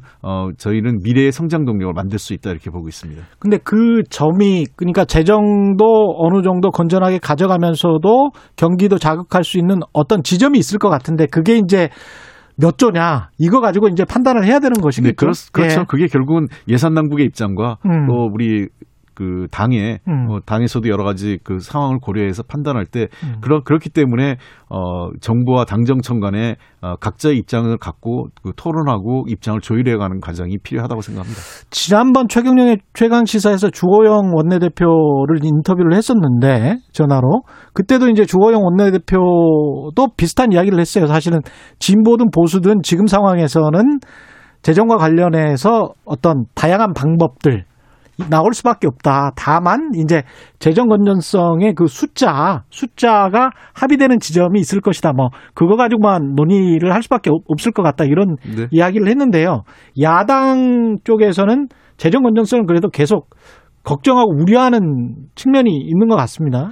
어 마치 이제 그 야당이 그렇게 그렇게 얘기하면은 음. 우리가 재정 건전성에 대해서 우리는 전혀 고려하지 않는 것처럼 보이는데요. 그게 예. 아니라 재정 어느 게 재정 건전성을 그 고려해야 될 거냐. 음. 실제로 그 이명박 정부에서 감세를 했어요. 예. 한 20조 정도의 감, 감세를 하면서 실제로 그 저 재정 건전성이 그때부터 조금 더 어, 부담을 준 건 사실이기 때문에 재정 건전성의 문제를 해소하는 방법은 여러 가지가 있습니다. 예. 아까 얘기한 GDP가 늘어가는 방법이 있고 음. 또 적정 그 규모에서는 지금 그런 논의가 없는데 그러면 어느 언제 어떻게 그 국가가 필요한 그 세원을 거둬들일 거냐. 음. 그다음에 그거는 결국은 이제 그 조세 부담과 관련된 문제겠죠. 예. 그런 문제들을 종합적으로 논의해 가면서 재정 건전성을 유지해 가는 거죠. 그러니까 음. 재정 건전성의 기, 기, 지출, 그 기준을 마치 지출을 줄이는 것만 가, 그 얘기하면 안 된다고 생각을 합니다. 그러니까 필요한 부분에 지출해야 되고 음. 그러한 필요한 부분의 지출을 위해서 어떻게 세원을 확보해 나갈 건가 예. 이런 게 균형적으로 얘기해야 되는 거죠. 예를 들면 국가가 이런 거죠. 국가가 제, 그 재정이 부족하다고 군대를 유지 안 할 수 없는 거 아니겠습니까? 그렇죠. 최대 추경은 이번에 얼마까지 그래서 정책위에서는 논의되고 있습니까? 최대 얼마까지 숫자가 제가 금액을 여기서 얘기하기 좀 그렇고요. 그래요? 네. 네. 예. 지금 그 저는 어, 구체적인 전체 금액보다는 예. 각각의 저희가 꼭 해야 될, 그러니까 제가 원칙은 이번에 제 그 추경의 원칙은 크게 세 가지인데요. 음. 첫째는 어 빠르게 한다. 빠르게 한다. 예. 예. 두번 그, 그 가능한 범위 내에서는 저희는 3월 초에 추경안을 내서 3월 초? 어, 예, 예, 추경안을 내서 국회가 심의에 거쳐 가지고 예. 어 3월 말부터는 지급이 가능해야 된다. 이게 빠르게 3월 된다. 말부터 지급 가능. 예. 예. 그다음에 두 번째는 두텁하게 해야 된다. 음. 그러니까 어 기존의 그 재난 지원금보다는 조금 더어그 규모를 좀 늘려서 그러니까 예. 지원 어 금액을 좀 늘려서 두텁하게 음. 지원을 해야 된다라는 예. 거고요. 세 번째 에, 지원은 더 그 저 넓게 해야 된다. 즉 사각지대를 최소화해야 되고요. 음. 지금까지 어 소상공인 중소 자영업자 그에만 국한돼 있던 지원 형태를 좀 사각지대가 많이 있습니다. 이러면 정말 이 노점상을 하시는 분과 같이 아예 세원 그 저그 그 과세 자료나 이런 것도 없어서 그렇죠. 누락되는 네. 분들 를 포함해서 그리고 간이 납세자 같은 경우도 그렇죠. 예, 그렇습니다. 예. 그다음에 관광 여행업계 음. 또는 음. 문화예술 단체 등 이 코로나 19 때문에 사실상 직격탄을 맞은 피해 업종들이 구체화돼 있거든요. 예. 그런 분그 분야에 대해서도 저희들이 폭넓게 지원 지원 그 지원할 수 있는 방안을 저희들이 찾고 있다. 근데 과세 자료가 없는데 매출액 구체적으로 직전 연도에 매출액이 없는데 그래서 이제 손실 보전 같은 경우도 잘 안 되는 측면이 있지 않습니까? 네. 자영업의 한 절반 정도가 간이 과세자 납세자들일 예, 텐데요. 맞습니다. 그래서 예. 그 그런 부분들에 저희가 지금 고민을 하고 있습니다. 어떻게 예. 해야 될지. 사실은 지난 1차 재난지원금 당시에 전 국민 지원, 을 했던 음. 보편 지원을 했던 가장 큰 이유 중에 하나는 그런 부분도 있었죠. 예를 들면 예. 어그 어떤 지원의 대상자를 가리려다 보니까 도리어 형평성 문제와 음. 실제로 어려운 부분 분들에게 지원이 가지 않는 예. 그런 그 지원의 사각지대가 발생하고 있고 지금도 계속 그런 문제가 있습니다. 그래서 이번에 그런 문제를 어떻게 최소화할 거냐 하는 논의가 필요하다고 생각합니다. 지금 2월 중순인데 3월 말까지 지급한다라고 하면 야당 쪽에서는 이것도 선거용 아니냐 이렇게 반발할 것 같습니다. 아니 그거는 저 예를 들면 이런 거죠. 그, 예. 그거를 자꾸 저 야당에서는 음. 선거용 뭐 그 얘기하는데 첫 번째 제가 그 우리 국민에 대한 어 이 너무 우리 정치 수준을 낮게 보시는 것 아니냐 하는 건데요. 음. 뭐 과거 막걸리 선거, 고무신 선거처럼 예. 우리 국민들께서 어 정부 그 정부가 돈을 그 몇 푼 지원했다고 해서 어 표심이 바뀔 거다. 저는 음. 이렇게 보지 않고요. 예. 그리고 두 번째는 이것은 국 정부 그러니까 말이 지원금이긴 한데 정부가 하는 거니까 어그 국민에게 주는 어떤 시혜성 시책이 아니라 국민의 권리입니다. 음. 국가가 국민에게 당연히 해야 되는 권리이기 때문에 예. 그것을 뭐 국민이 받았기 때문에 감사해야 된다가 아니라 국민들께서는 당연히 국가로부터 어, 이, 이 나라에 살고 계신 국민들이 당연히 받아야 될 권리다라는 측면에서 이해해야 될 것 같고 두 번째는 대한민 제가 국회의원 4년 하면 선거가 보통 3년 그 4년 중에 3년이 있습니다.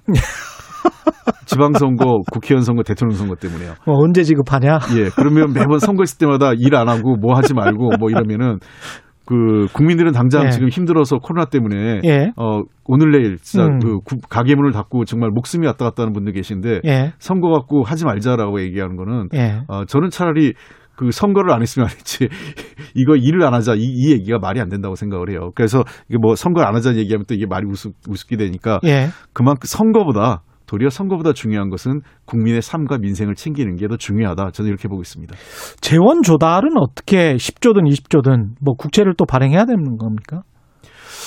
그거는 저희가 이제 여러 가지 상황을 고민해야 되겠습니다. 음. 재원 조달의 방향은 크게 이제 그 두 가지죠. 하나는 국가 채 그 국채를 발행할 거냐, 네. 아니면 두 번째는 기존의 그 저 지출 이 그 재정 지출에서 음. 구조 조정을 해서 일부 어, 불용해서 처리해서 그거를 어, 추경으로 돌릴 거냐 하는 문제인데요. 음. 두 가지 방안을 놓고 다 고민을 해보겠습니다. 그러나 일정 규모의 그 국채 발행은 불가피한 것으로 저희들은 보고 있습니다. 지난번에 국채 발행을 할 때 아예 좀 크게 했으면 지금 상황은 시중금리가 좀 올라가는 상황이란 말이죠. 미국 국채도 그렇고. 그래서 그때만큼 아주 좋은 조건으로 할 수 있을까 그거 염려는 좀 되더라고요 제 입장에서는. 글쎄요, 예. 그게 뭐 그게 시장 상황을 예측하기가 쉽지 않고 예. 불필요한 국채를 또 많이 그 발행할 수는 없는 거기 때문에 예. 어, 경제 운영 당국의 입장에서는 상당히 어려운 선택이긴 합니다. 그래서 음.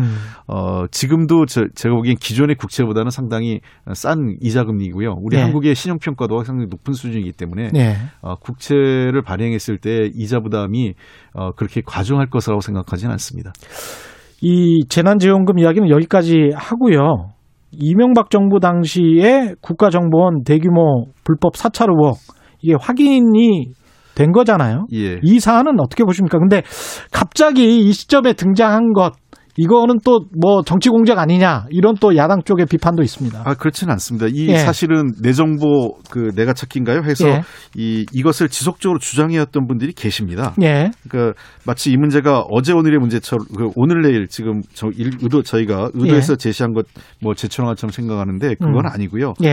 예. 어, 이 문제는 지속적으로 해왔고 정치권이 이제야 어, 문제 제기가 됐다 이렇게 말씀을 드릴 수 있겠습니다. 음. 어, 이 심각한 거죠. 국가정보원이 뭐 이명박 대통령 말기 2012년 대선 때 댓글을 달면서 정치에 직접적 개입을 해, 한 것도 문제지만 그 이전부터 사실은 어 그 저 정부의 그 걸림돌이 될 것 같은 사람들 또는 단체들을 대, 상으로 해서 어, 신원을 그 여러 가지 개인 신상을 털거나 관련된 정보를 수집했다는 것 자체가 어, 이건 명백하게 국정원법 위반이고 어, 이거는 그 저 정권 차원에서 매우 불순한 기획을 했다 이렇게 생각을 합니다. 음. 그렇군요. 국민의힘뿐만이 아니고 국민의힘은 이제 김명수 대법원장 사퇴를 지금 계속 촉구를 하고 있고요. 법원 내부에서 송승용 부장판사인가요? 부장판사가 법원 내부 게시판에 네. 김명수 대법원장이 사과를 해야 되고 이 상황과 관련해서는 네. 전적으로 책임을 져야 된다. 예. 사법부의 신뢰가 크게 무너졌다. 네. 그런 비판을 했고 물론 임판사에 관해서도 어, 비판은 많이 했습니다. 네. 관련해서 어떻게 생각하십니까? 지금 상황은? 그 송판사의 글은 잘 보면요. 예. 어, 방, 그 지금 김명수 대법원장의 책임을 묻는, 묻고 있지만 더 근본적인 것은 제대로 개혁하지 못했다는 것을 지적하고 있습니다. 제대로 개혁하지 예, 못했다. 그러니까 송 판사가 지난번 양승태 대법원장 시절에 음. 그 징계까지 받으신 분이에요. 예. 그러니까 임성근 부장판사는 국회가 탄핵하기 이전에 김명수 대법원장이 징계를 했었어야 돼요. 음. 그 얘기를 지적하는 겁니다. 그것을 예. 안한 부분을 잘못했다고 책임져야 된다는 겁니다. 예. 거짓말한 부분을 포함해서 음. 거짓말은 거짓말 그 그건 논의를 하더라도 예. 그 이전에 문제되는 것은 왜그 양승태 대법원장 시절에 이 문제가 있었던 사람들에 대해서 제대로 저 법원이 어 그 뭐 징계를 하든 음. 어떤 책임을 묻지 않았느냐에 대한 어, 문제 제기를 한 거죠. 국민의힘 쪽에서는 이렇게 생각을 하는 것 같아요. 청와대와 예. 대법원장이 사전에 교감을 해서 탄핵을 임판사의 탄핵을 한 거 아니냐? 그건 아니죠. 예. 그뭐 그렇게 할 이유도 없고 도리어 음. 그 김명수 부장판사 얘기는 예를 들면 이럴 겁니다. 어 만약에 김 그 대법원장이 사표 수리를 했으면요 전형적인 그 제 식구 감싸기입니다. 음. 국회가 탄핵 논의를 하고 있는데 그거를 그 저 사표를 받아서 처리해 준다. 예. 뭐 예를 들면 이런 거죠. 지금 계속 국회 그 각 정당이 문, 비판받고 있는 게 뭡니까? 뭐 예를 들면 의원직 사퇴하라고 해서 부정 비리가 있고 또 자기 집안의 비리나 또는 어떤 개인적인 문제가 생겼을 때 그냥 탈당으로 그 처리를 해버리는 거 아니겠어요? 그래서 그 언론이 계속 비판하는 게 제 식구 감싸기라고 비판하는데 탄핵이 논의되고 있는 시점에서 판사의 그, 그 해당 판사의 사표를 수리해주면 그야말로 전형적인 제 식구 감싸이고 이것은 어, 법원 전체의 신뢰를 더 무너뜨리는 거라고 생각을 합니다. 그러니까 지금 문제는 김명수 대법원장이 그 당시에 기억이 없었는지 또는 거짓말한 건지 그거는 어, 본인이 해명이 해야 되고 뭐 그 사과해야 될 물이겠지만 예. 저는 그 당시에 김명수 대법원장이 사표 수리를 했다면 더 잘못했다고 생각합니다. 그렇군요. 마지막으로요. 안철수 그다음에 국민의힘 야권 후보 쪽에서 나오는 연립지방정부론 어떻게 보십니까? 글쎄요, 뭐 저는 뭐 꼭 부정적으로 보진 않습니다. 뭐 예. 뭐 연립하고 뭐 그 하는 거는 어늘 그 정치권에서는 그 유럽의 정치권에서는 어각 정당 간의 그 연립이란 게 필요하기 때문에 그런데 문제는 선거를 통한 연립이 아니라 어떤 가치나 정책에 대한 연립이 우선이거든요. 유럽의 그 정당을 보면 예.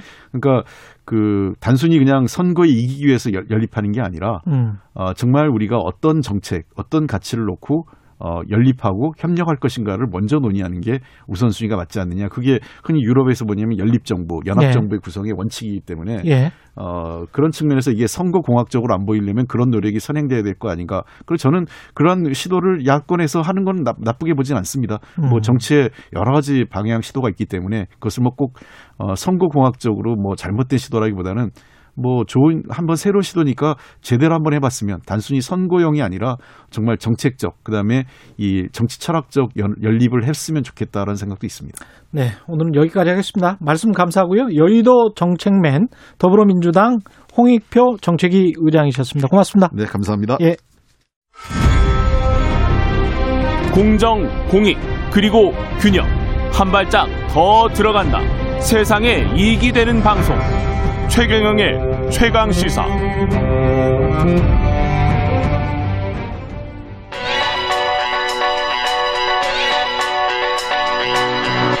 최강 시사. 김수민의 눈.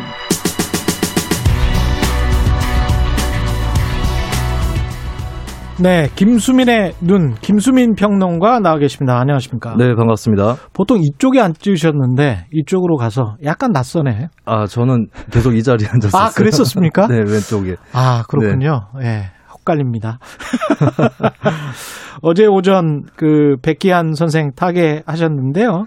예, 그 이야기 준비해 오셨죠? 네, 그렇습니다. 예. 그분이 운동가로 살아온 세월만 70년인데 이 70년 세월에 한국 현대사가 압축되어 있어서 예, 조금씩 얘기해 보도록 하겠습니다. 32년생이세요. 그렇습니다. 예, 제 선친이랑 나이가 똑같으시더라고요. 아, 네. 예.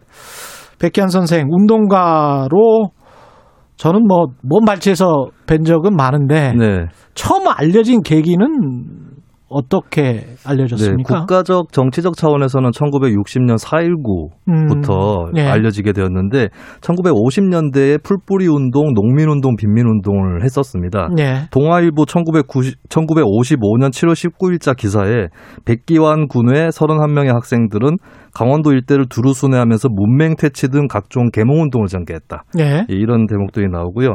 어, 또 그 당시에 나무 심기 운동이라든지 이런 것들도 했는데 이게 좀 예사롭지 않습니다. 왜냐하면 1950년대, 60년대까지만 해도 진보당이라든지 이런 진보 세력들조차도 원자력 발전에 대해서 상찬하는 음. 그런 분위기였거든요. 예. 백기환 선생은 1980년대 후반부터 반핵 활동에 들어갑니다. 음. 이런 좀 자양분이랄까요? 감수성 이런 것들의 기반이 나무 심기 운동에서 시작된 것은 아닌가 저는 또 그렇게 판단해 봅니다. 그렇군요. 나무 심기 운동. 백규환 선생 뭐 일단 인상도 그렇지만 뭐 힘도 되게 세셨잖아요. 네, 축구 예. 선수를 어릴 때 했다고 알려져 그렇죠? 있죠. 그리고 32년생 그 연세치고는 또 키도 크셨던 네. 기억이고요. 예. 제야라고 표현을 하지 않습니까? 네네. 제야의 거목인데 제야가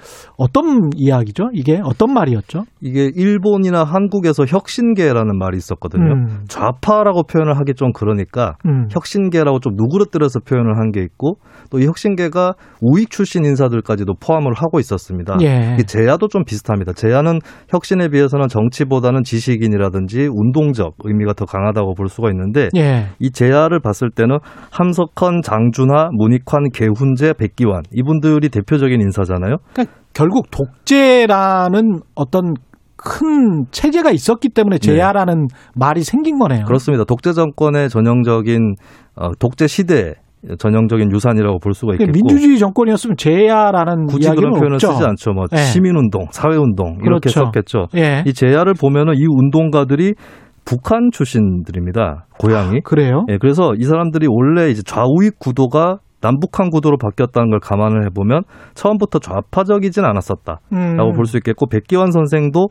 한일 외교 반대 운동으로 본격적으로 국가 정치적 운동을 시작을 했거든요. 그렇죠. 예, 그렇다면 민족주의적 차원에 있었고 또 백범김구 선생 영향을 많이 받았습니다. 맞습니다. 예. 네. 근데 이런 우익 출신들이라고 할 수 있는 인사들이 좌파가 삭제되었던 한국사에서 대신 좌파 역할을 수행했다 라고 하는 차원에서 제야 라는 것을 조명을 해볼 수 있을 것 같아요. 지금 말씀하신 함석권 선생도 뭐 기독교 신앙이시고요. 그렇습니다. 그 장준하 선생은 미군 출신입니다. 예, OSS 그렇죠? 훈련을 받았고 예. 두분 다 북한이 싫어서 내려오신 분들이에요. 그렇죠. 네. 그러니까 이제 미군 출신의 장준하 선생은 제야가 되고 네. 만주군 출신의 박정희 전 대통령은 대통령이 되는 상황이었기 때문에 네. 그래서 이제 제야인 거죠, 이게. 그렇습니다. 네. 뭐 단순한 좌우 구도로만 볼 수는 음. 없는데 장준환 선생 같은 경우는 전형적인 우파입니다. 그렇죠. 전형적인 우파예요. 반공주의자. 예, 반공주의자고 네. 민족주의자이기 때문에 근데 그 좌파로 인식이 많이 돼 있단 말이죠. 사람들한테는 네. 이게 참 어떻게 보면 한국 한국 역사의 슬픔 같은 것 같아요. 네, 그렇습니다. 예, 이분들이 좌파가 아니에요. 예. 근데 백교환 선생은 좀 다른 부분은 음. 장준하 선생과 달리 1980년대까지 활동을 이어가면서 예. 진보 정당 운동 예, 본격적으로 또 투신을 하게 됩니다. 그 점에서는 이제 어, 장준하 선생하고는 좀 다른 갭으로 또 위치 지을 수 있다고 볼 수 있죠. 이 백규환 선생 하면 또 유명한 사건이 명동 YWCA 위장 결혼 사건이었는데 네. 지금 저 그 2030들은 잘 모르는 지금 이야기인 것 같습니다. 네, 이게 1979년 예. 11월 24일, 그러니까 음. 박정희 사후 전두환 12.12 쿠데타 이전에 일어난 일인데 민주화를 예. 요구하기 위해서 당시 금지되어 있던 집회를 하기 위해 결혼식을 위장하고 민주 인사들이 모여서 어, 민주화 요구를 발표했던 그런 사건이죠. 예. 이 사건에 보면 원로들은 가혹한 조사를 받지 않았는데 음. 백기환 선생을 포함한 사람들은 굉장히 참혹한 고문을 받습니다. 이게 역설적으로 1980년대는 백기환의 시대였다. 음. 70년대가 함석헌 장준하의 시대였다면 맞아요. 80년대는 네. 백기환의 시대였다라고 또 정리해 볼 수 있겠죠. 가장 대중들의 눈에 띄었던 거는 87년 이제 대통령 선거 선, 네. 선거에 나오셨어요? 대통령 그렇습니다. 선거에. 예. 그때 이제 민중의 독자적인 정치 세력화를 위해 나왔는데 음. 단순히 완주를 하기 위해서 나온 것은 아니고 그 당시에 양김 씨, 김영삼, 김대중 후보를 포함해서 거기에다가 독자적인 뭐 소위 얘기하는 좌파 진보 세력까지 연합해서 정부를 꾸리자라는 차원에서 출마를 했고 예. 단일화를 계속 촉구를 하다가 안 되니까 막판에 사퇴를 하면서 그래도 음. 단일화 해야 된다. 예. 이렇게 사퇴를 했죠. 반면에 1992년 대선은 끝까지 완주를 했던 음. 그런 선거였습니다. 끝까지 완주를 했던 이유는 뭘까요? 그때는 그, 그 백기환 선생이 마지막으로 남긴 글에서 힌트가 나오는데요. 예. 중대재해기업처벌법 제정 아. 그리고 김진숙 힘내라 예. 해고 노동자에 대해서 힘내라라고 얘기했는데 음. 이런 식으로 아직까지도 이런 요구를 해야 되는 현실이 무엇을 반영하느냐 독자적으로 노동운동이라든지 이쪽 세력이 정치 세력화하지 않으면 음. 공짜로 이런 권리를 기성 정치권에서 주지 않는다라고 하는 것이죠. 예. 그런 의미에서 어, 1992년 독자 출마를 했고 완주를 했다라고 음. 볼수 있는데 안타까운 흑역사 민주주의 흑역사라고 할 만한 것은 끊 임없는 사표론 그러니까 사퇴해야 된다. 네. 그래야지 정권 교체를 할 수 있다라고 하는 좀 정치적 다양성에 어긋나는 그런 민주주의에 반하는 그런 요구들도 소위 민주화 운동 안에서 있었다. 음. 그리고 백기현 선생이 그 피해자였다라고 하는 것도 같이 기억을 해야 될 것 같습니다. 시인이기도 했고 순 우리말 한글 여러 가지 이야기 뭐 동아리 이런 것들 이런 새로운 말들을 많이 그렇습니다. 또 만드셨습니다. 네. 예. 예, 오늘 말씀 잘 들었고요. 김수민의 눈 김수민 평론가였습니다. 고맙습니다.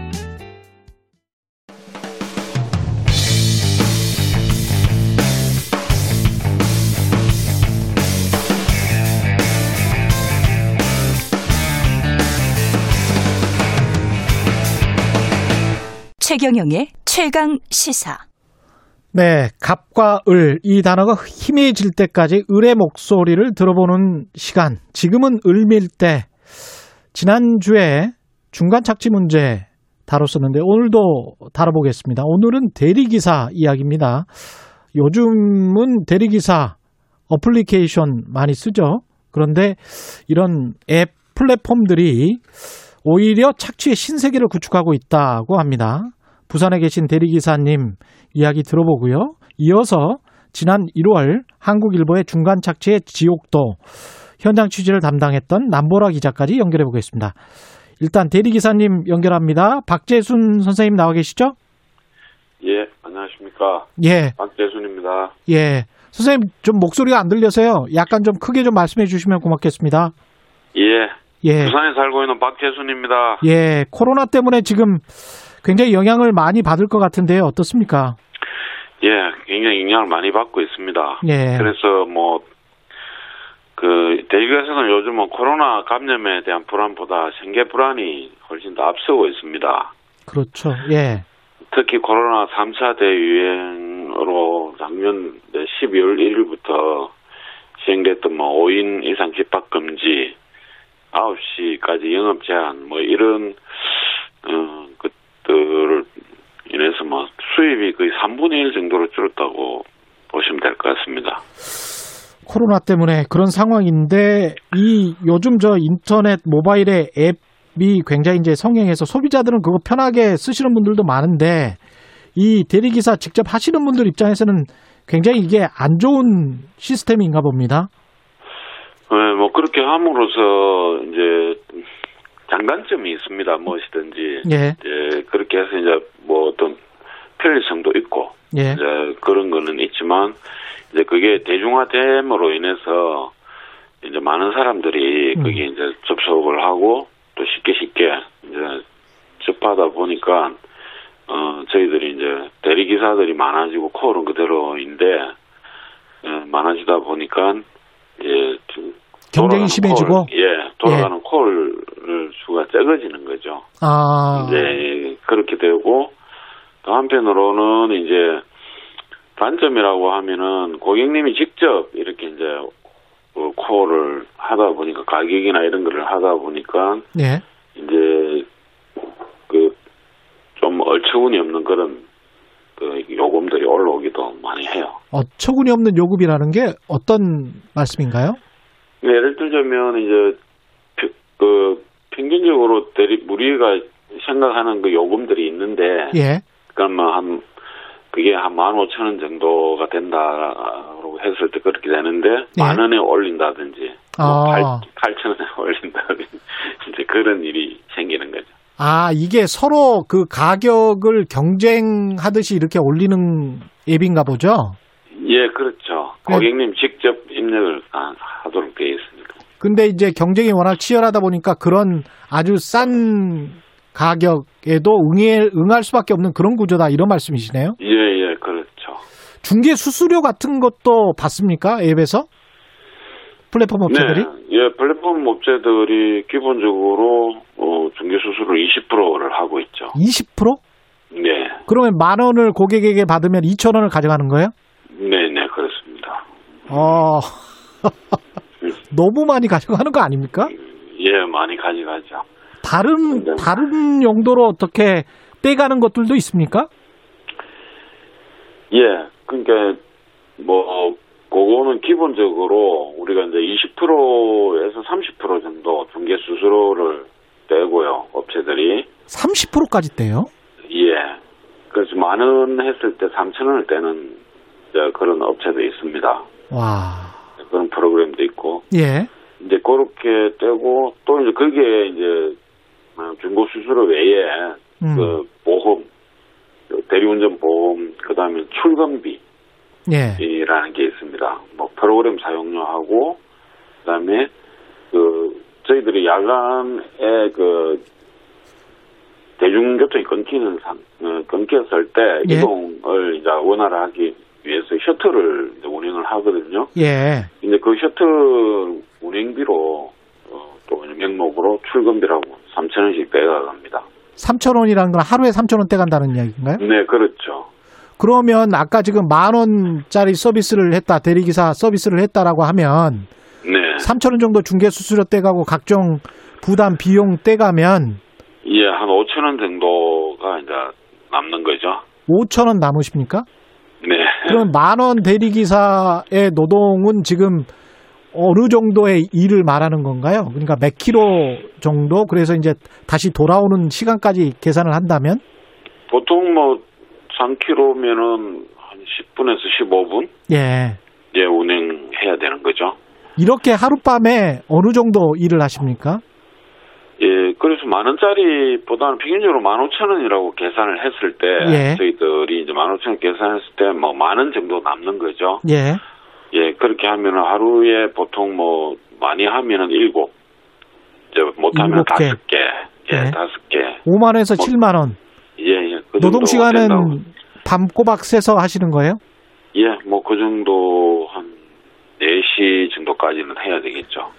아유, 정말 힘들겠습니다. 이게 지금 가장 어떻게 해야 될까요? 이렇게 앱 업체들이 많이 생겼는데 현장에서는 어떻게 생각하십니까?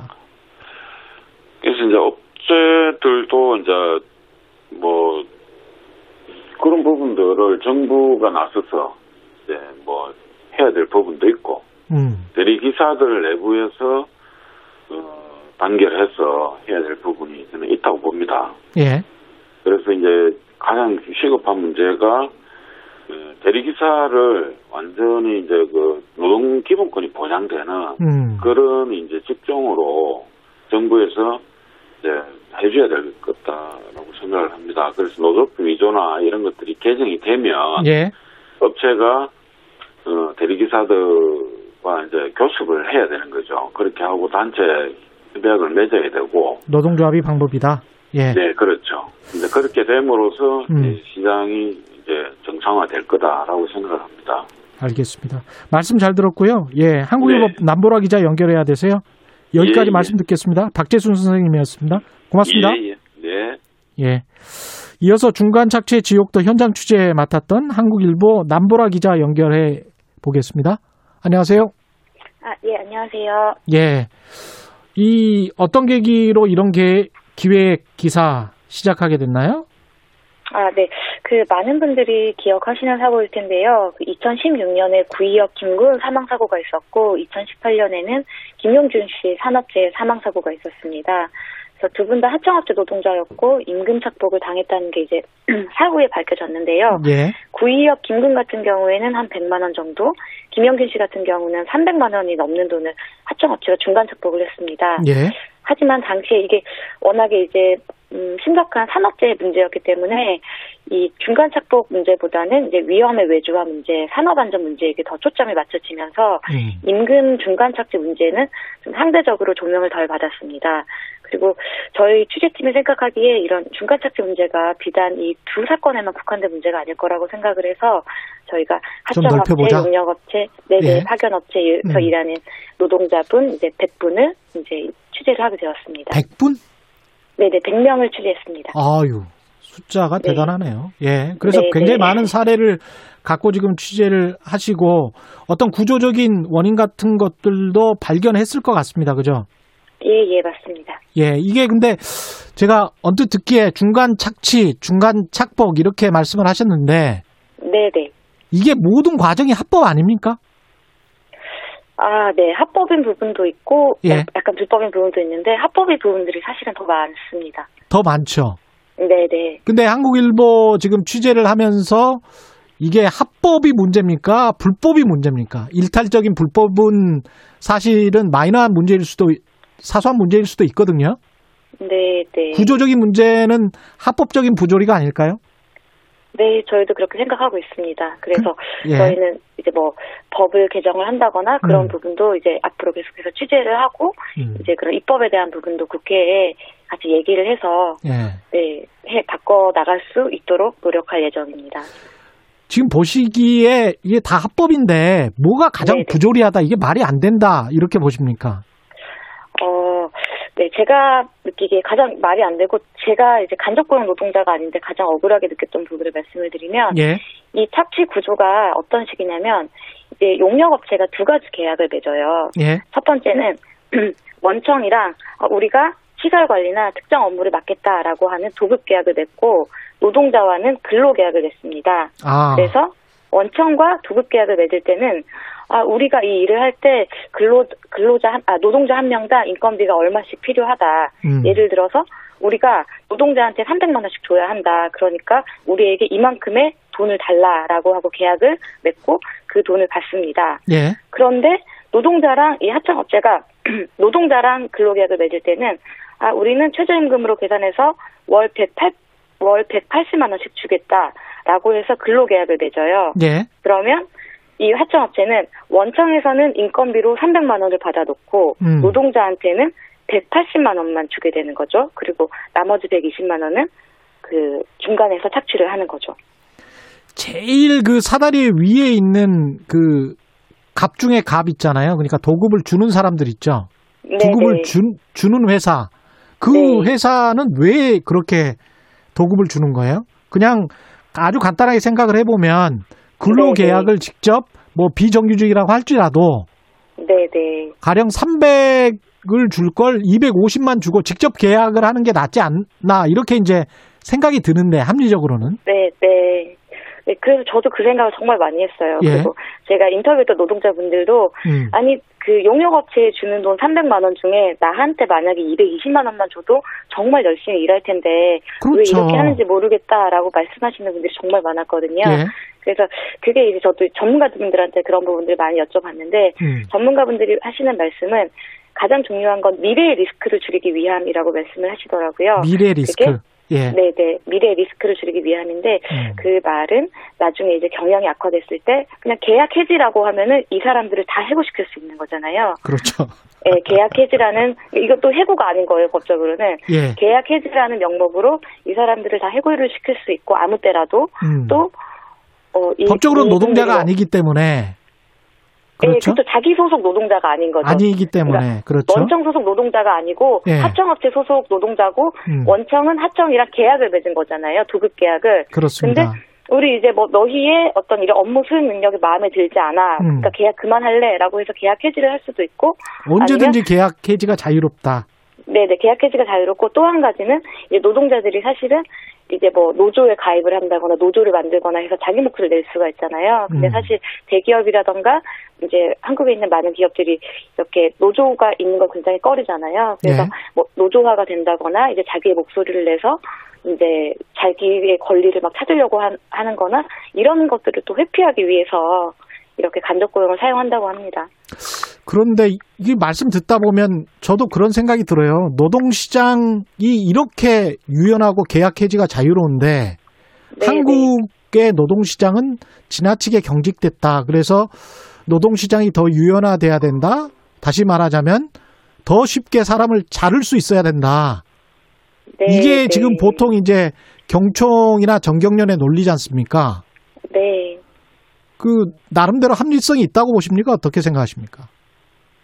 아, 네, 저는 개인적으로는 그렇게 생각을 하지 않고 있고요. 예. 근데 또 원청 입장에서는 방금 말씀하신 그런 이유로 간접 고용을 사용을 한다고 주장을 해요. 그렇죠. 왜냐하면 정규직을 한번 고용하면 어쨌든 뭐 합당한 사유가 있는 없는 아, 있지 않는 한 해고를 시킬 수 없고 음. 그렇기 때문에 정규직 사원을 뽑는 게 너무 힘들다. 그래서 우리는 간접 고용을 사용한다라고 핑계를 그렇게 이유를 말을 하고 있는데 음. 글쎄요 저는 동의하기는 좀 어렵다고 생각을 합니다. 남 기자님 생각으로는 이거 어떻게 해야 될까요? 마지막으로. 아, 네. 그, 이제 전문가분들이 제시하셨던 대안들을 좀 말씀을 드리면, 음. 총세 가지 대안을 말씀을 주셨는데, 그 첫 번째로는 이제 노동자가 그, 농, 그 인건비를 원청으로부터 직접 받을 수 있도록 법과 제도를 바꾸자는 거였는데요. 네. 지금 중간 착취가 일어나는 이유가 그 하청업체를 거치면서 중간에서 이렇게 돈을 이렇게 빼앗아 가는 거잖아요. 그렇죠. 그렇기 때문에 하청업체에는 뭐 관리비나 경비, 이윤 이런 돈들만 주고 노동자 인건비는 전용 계좌를 통해서 직접 지급하도록 하자 아. 이런 대안을 많이 말씀을 하고 있습니다. 예. 제가 사실 그 김용균 씨 사고 이후에 임금 착복 문제가 드러난 발전소에서도 지금 이런 방식으로 이제 시범 사업을 실시하고 있거든요. 예. 그래서 예, 이런 방법을 말씀을 해주셨고 또 두 번째로는 파견 수수료율과 수수료 부과 기간의 상한을 정하자라는 말씀 많이 주셨는데 예. 지금 현행 파견법에는 이런 상한이 전혀 없습니다. 그래서 파견 노동자가 일하는 동안 파견 업체는 다달이 원하는 만큼의 수수료를 계속 뗄 수가 있는 구조예요. 음. 네, 그래서 근데 하지만 어, 뭐, 예를 들어 직업안정법이라는 법이 있는데 그 법 같은 경우에는 직업소개소에서 일을 구하는 노동자들은 직업소개소가 임금의 최대 1%를 최대 3개월까지만 소기로, 소기료로 받을 수 있도록 상한을 두고 있어요. 그런 것처럼 파견 노동자도 정해진 요율만큼 정해진 기간 동안만 수수료를 떼이도록 해야 된다 이런 말씀을 또 하셨습니다. 그렇군요. 네, 네 그리고 마지막으로는 원청의 의무 강화.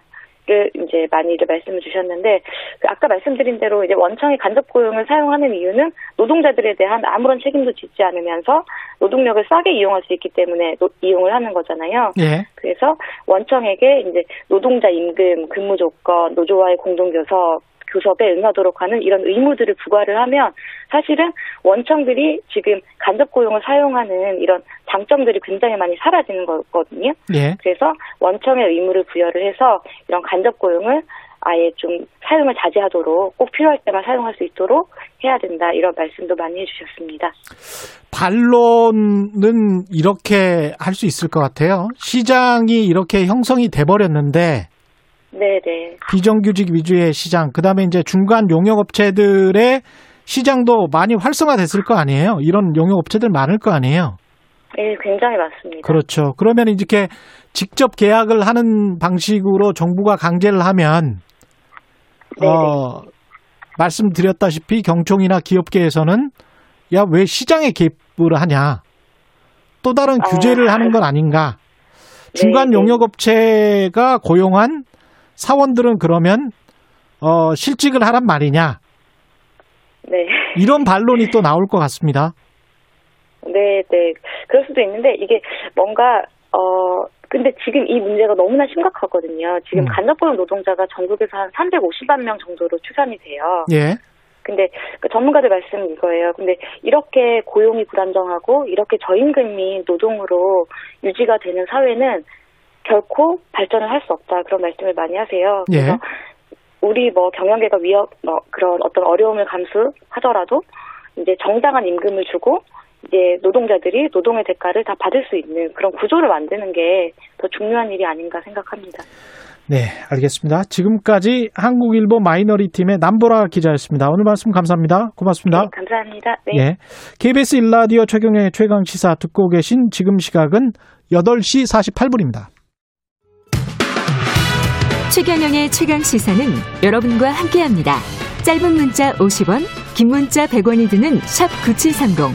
어플 콩과 유튜브는 무료로 참여하실 수 있습니다. 네, 최강 시사 인터뷰 세 번째 시간 KBS 보도국의 박대기 기자 나와 계십니다. 안녕하십니까? 네, 안녕하십니까? 예.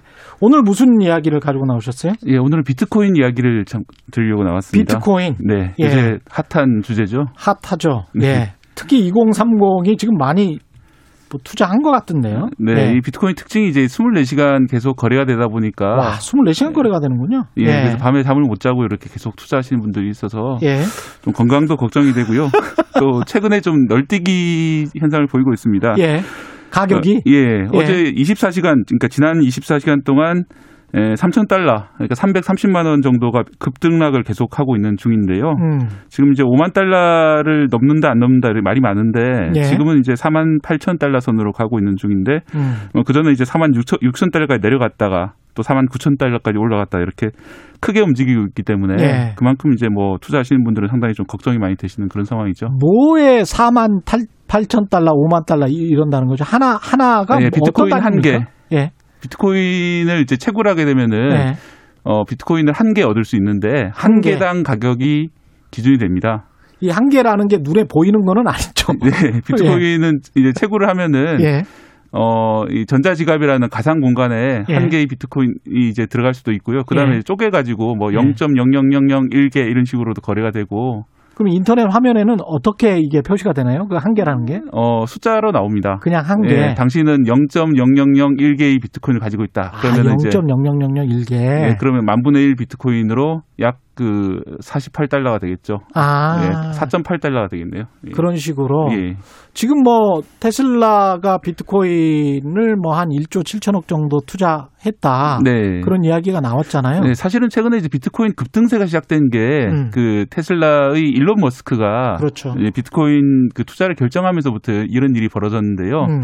이 비트코인은 과연 이게 진짜 자산이 맞느냐 아니면 음. 사기냐 오랫동안 논란이 됐었습니다. 처음 시작할 때부터요. 그렇죠.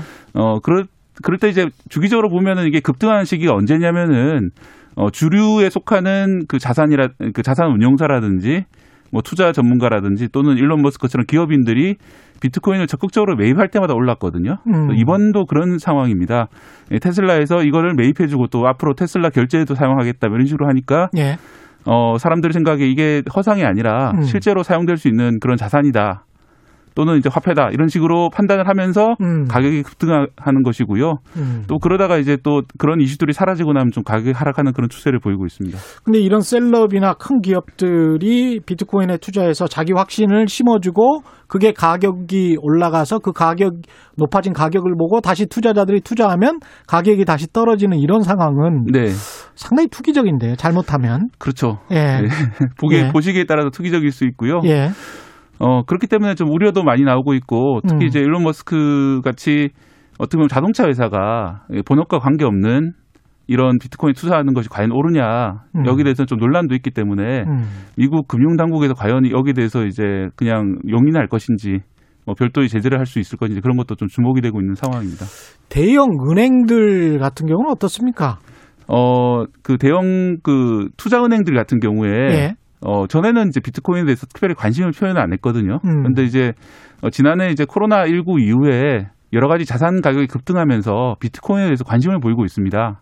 이게 another asset, 뭐 네. new class asset 이렇게 표현을 하더라고요. 네, 그래서 그러니까 이제 금이라든지 예. 사실 금도 물론 이제 금은 장신구로도 쓰고 음. 뭐 치과 재료로도 쓰고 하지만은 사실 그 사용 가치보다는 훨씬 더 많은 가치를 부여받고 있거든요. 예. 그런 것처럼 비트코인 자체는 가치가 없지만 음. 그게 사람들이 자산으로 인정하면 자산이 될 수 있는 게 아니냐. 그렇죠. 뭐 그런 논리로 어, 금처럼 예, 예, 세계적인 투자, 은행들이 지난해부터 음. 예상 가격이라든지 이런 것들을 조금씩 내놓고 있거든요. 그렇죠. 어, 그것이 예. 이제 비트코인 한, 한때 많이 떨어졌다가 최근에 음. 지속적으로 오르고 있는 그 하나의 요인이 되고 있습니다.